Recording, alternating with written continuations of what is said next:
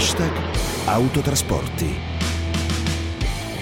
Eccoci qui, un saluto da Andrea Ferro, ben ritrovati all'appuntamento del lunedì con le notizie, le voci, i commenti dal mondo dei trasporti e della mobilità. In primo piano inevitabilmente le conseguenze sul nostro sistema logistico e produttivo di quanto è accaduto nel canale di Suez in seguito all'insabbiamento della porta container Ever Given. Nei nostri GR avete seguito gli aggiornamenti sulle manovre per liberare questo gigante dei mari di oltre 200.000 tonnellate, capace di trasportare un carico di 20.000 TEU, cioè 20.000 container di dimensioni standard. Come si ripete da giorni, il canale di Suez è un passaggio fondamentale sulla rotta tra l'Oriente e l'Europa da lì transita il 12% del traffico mondiale, pensate ogni anno qualcosa come 1,1 miliardi di tonnellate di merci trasportate da oltre 18.000 navi. Secondo alcune stime il valore quotidiano, attenzione quotidiano, delle merci in transito nel canale ammonta a 9,6 miliardi di dollari. Suez è chiaramente una porta strategica per il nostro import-export e già quindi si avvertono le conseguenze del blocco forzato nel quale sono state risucchiate centinaia di navi, molte delle quali partite o dirette nei nostri porti. È in linea con noi Daniele Rossi, Daniele Rossi è il presidente di Assoporti, buongiorno. Buongiorno a lei e a tutti gli ascoltatori. Allora proviamo appunto ad inquadrare le prime conseguenze a carico del nostro sistema logistico e produttivo appunto di quanto sta accadendo a Suez per fare degli esempi eh, fa- facili, anche banali, tutte, insomma, tutte le filiere come quella dell'auto, dei telefonini, della plastica, eh, sono già in sofferenza per la carenza di, di materie prime, dai, dai chip ai pollimeri e, e, per i prezzi delle forniture che rischiano adesso di andare alle, alle stelle. Eh, bisogna capire quanto tempo ci vuole per ritornare alla normalità. Ci sarà una coda infinita, la necessità di riorganizzare un attraversamento uh, in sicurezza del canale, quindi è un impatto molto molto significativo sul, uh, sulla catena logistica per, le, per, per tutte le filiere produttive. E tutto questo avviene in un momento in cui nel mondo si registrava una significativa ripresa dei traffici dopo il crollo patito soprattutto nella prima parte dell'emergenza pandemica. Rossi si incominciavano ad avvertire fortissimamente i segnali di ripresa, eh, sto pensando soprattutto al settore eh, del, dell'acciaio che è in, eh, in grandissima ripresa. Eh, e, se, se, riprende il settore della produzione dell'acciaio a monte vuol dire che tutta la catena a valle della, delle produzioni conseguenti mm, eh, sta, eh, stava, stava per, per, ripartire, insomma sta già ripartendo. Questo rischia di, mm, di, rallentare ancora il processo e rischia quindi di essere per l'economia mondiale oh, un altro scoglio da, difficile da affrontare. Daniele Rossi, presidente di Assoporti, grazie, buona giornata. Grazie a lei. Alessandro Panaro è il responsabile dell'area di ricerca marittima e di economia mediterranea del Centro Studi e Ricerche per il Mezzogiorno SRM collegato a Intesa San Paolo. A lui ci siamo rivolti per focalizzare le problematiche relative ai traffici globali delle merci che i fatti di Suez stanno appunto portando alla ribalta rappresenta un episodio unico che ci ha fatto rendere conto di quanto sia sensibile il nostro sistema logistico e ha fatto tornare due grandi argomenti alla ribalta, secondo noi, secondo i nostri studi, che sono il primo quello della ricerca di rotte alternative e il secondo quello del gigantismo navale. Parto dall'ultimo perché il gigantismo navale evidentemente è un fenomeno che in questi ultimi anni sta spingendo molto e chiaramente l'utilizzo di navi da 20.000 TEU pone dei problemi che sono venuti a galla in questo momento, e cioè che va bene la ricerca di economie di scala, però ci assumiamo il rischio che possano succedere incidenti come questo. La ricerca di rotte Capo di Buona Speranza va bene, però cosa porta il Capo di Buona Speranza? Porta maggiori emissioni di CO2, porta maggiori costi per gli armatori, ovviamente la domanda di petrolio che aumenta e quindi sale il prezzo del petrolio e viaggi più lunghi da 7 a 10 giorni a secondo del porto dove si vuole attraccare. Quindi ci sono tutta una serie di problemi. La rotta artica ne ha altri perché è una rotta stagionale, quindi è una rotta che comunque taglierebbe fuori il Mediterraneo, una rotta di prospettiva interessante ma non sostitutiva di Suez.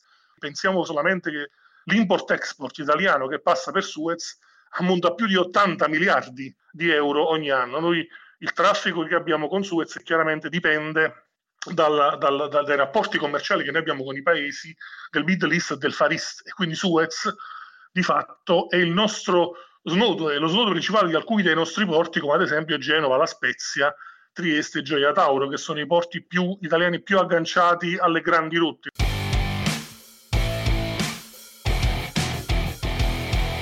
E ora cambiamo pagina, oggi e domani scioperano i lavoratori del comparto della logistica. L'agitazione è stata proclamata dai sindacati confederali, spedizionieri, corrieri, lavoratori di società collegate alle attività di e-commerce, dipendenti di imprese cooperative e fornitrici di servizi connessi, oggi si fermano per l'intero turno di lavoro. Per i dipendenti delle imprese di autotrasporto lo sciopero si estende a 48 ore per due interi turni di lavoro, quindi stop oggi e domani. La protesta è dovuta alla rottura della trattativa per il rinnovo del contratto collettivo nazionale scaduto da un anno e mezzo, si legge in una nota sindacale. Respingiamo le richieste irricevibili datoriali avanzate nella prima fase della trattativa che porterebbero anche a forme di precarizzazione del lavoro, aggiungono CGL, Cisle e Will. Per Fedit, la Federazione dei Corrieri Espresso, lo sciopero di oggi non trova giustificazioni nell'andamento della trattativa anche alla luce della delicatissima situazione in cui versa il Paese. La federazione poi insieme a Confetra conferma la disponibilità ad un aumento di retribuzione di 100 euro mensili a regime, oltre ai 200 euro previsti una tantum. Il rinnovo del contratto prosegue Fedit, riguarda solo la parte economica e non quella normativa.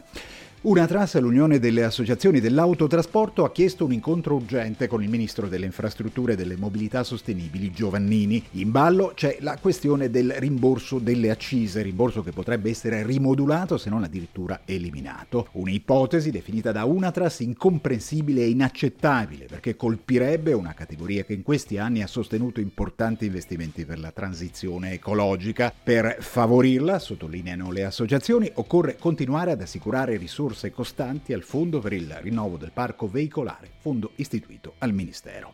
PNRR, Piano Nazionale di Ripresa e Resilienza, ormai un acronimo familiare di quali investimenti ha bisogno la nostra logistica, quali insomma sono le priorità e la domanda che da qualche settimana rivolgiamo ai rappresentanti delle varie associazioni che fanno parte dell'Albo Nazionale degli Autotrasportatori. Oggi è collegato con noi Massimo Stronati, presidente di Conf Cooperative Lavoro e Servizi. Buongiorno, ben trovato. Buongiorno a voi.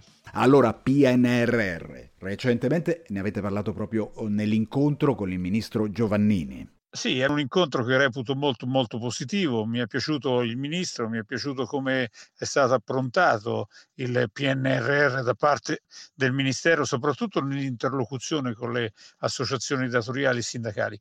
Noi abbiamo detto ripartiamo dal lavoro, ripartiamo dalla eh, sburocratizzazione, per arrivare a una sorta di riprogettazione. Io ho ribadito che c'è la massima disponibilità ai tavoli, alla concertazione. Ho provato a dire, e poi mi ha risposto il ministro, che occorre anche una grande sinergia con il nuovo Ministero della eh, Transizione eh, Digitale e l'altro della Transizione Ambientale. Perché? Perché tutto passa dal mondo dell'autotrasporto e della logistica in una visione, diciamo, più aperta, più lungimirante rispetto all'ambiente e rispetto soprattutto alla digitalizzazione. Ritornando al nostro discorso di sistema, ho detto che praticamente il mercato è troppo frazionato, quindi dobbiamo lavorare in una logica proprio di eh, ristrutturazione del mercato partendo dalle aziende, quindi aggregando nel nostro caso è più normale fare cooperazione e aggregare, però bisogna farlo con tutti. E ho detto che una grande prova sarebbe di maturità riprogettare questa ripartenza con la logica degli accordi di programma. Può sembrare desueto, una cosa che facevamo vent'anni fa, ma oggi secondo me è riproponibile. Eh, Stronati, ci sentivo in trasmissione più o meno un anno fa, eravamo nel pieno del lockdown, eh, lei ci raccontò il dramma di molte cooperative di fronte ad un presente, ad un futuro carichi di paure e di incertezze. È passato appunto un anno, eh, come lo raccontiamo dal vostro mondo e aggiungo l'esplosione dell'e-commerce in qualche modo vi ha aiutato? Noi ci siamo adattati ci siamo adattati, abbiamo avuto dei picchi negativi e dei picchi in positivo. Certo, la questione delle, eh, dell'e-commerce ha aiutato, ma la questione dell'e-commerce non ha che dà molto lavoro alla cooperazione, perché molto dell'e-commerce passa, ad esempio, grandi, dai questi grandi player dell'e-commerce che molto hanno internalizzato. Il poco che è fuori, che è mercato, sono le consegne e a volte non sono nella cooperazione. Comunque sta di fatto che noi abbiamo lavorato molto sulla logistica in generale perché comunque eh, si sono eh, scambiati più beni alimentari pensi a quanta, quante sono state le vendite nei supermercati nella prima fase della pandemia, in autunno e adesso. Quindi eh, tutta questa roba viene lavorata nei centri logistici abbiamo avuto dei problemi magari in altri settori. Parlando del trasporto, noi abbiamo anche il trasporto pubblico locale, il trasporto persone, lì abbiamo avuto delle grandi sofferenze, soprattutto nella parte turistica. Diciamo che ci siamo rimboccati le maniche e siamo andati avanti per mantenere l'occupazione. Il problema grande qual è? Il problema grande è il credito, il problema grande sono le scadenze, le prossime scadenze che ho visto che il governo ci sta mettendo le mani e poi però ci vuole un piano per ripartire, un piano serio per ripartire. Noi diciamo ripartiamo dal lavoro, benissimo, però ci vogliono anche tutte le, le, le possibilità concrete che aiutino appunto il lavoro e che aiutino all'imprenditore sia singolo che in cooperativa a progettare una ripresa, perché se no contiamo più i morti che quelli che sopravvivono.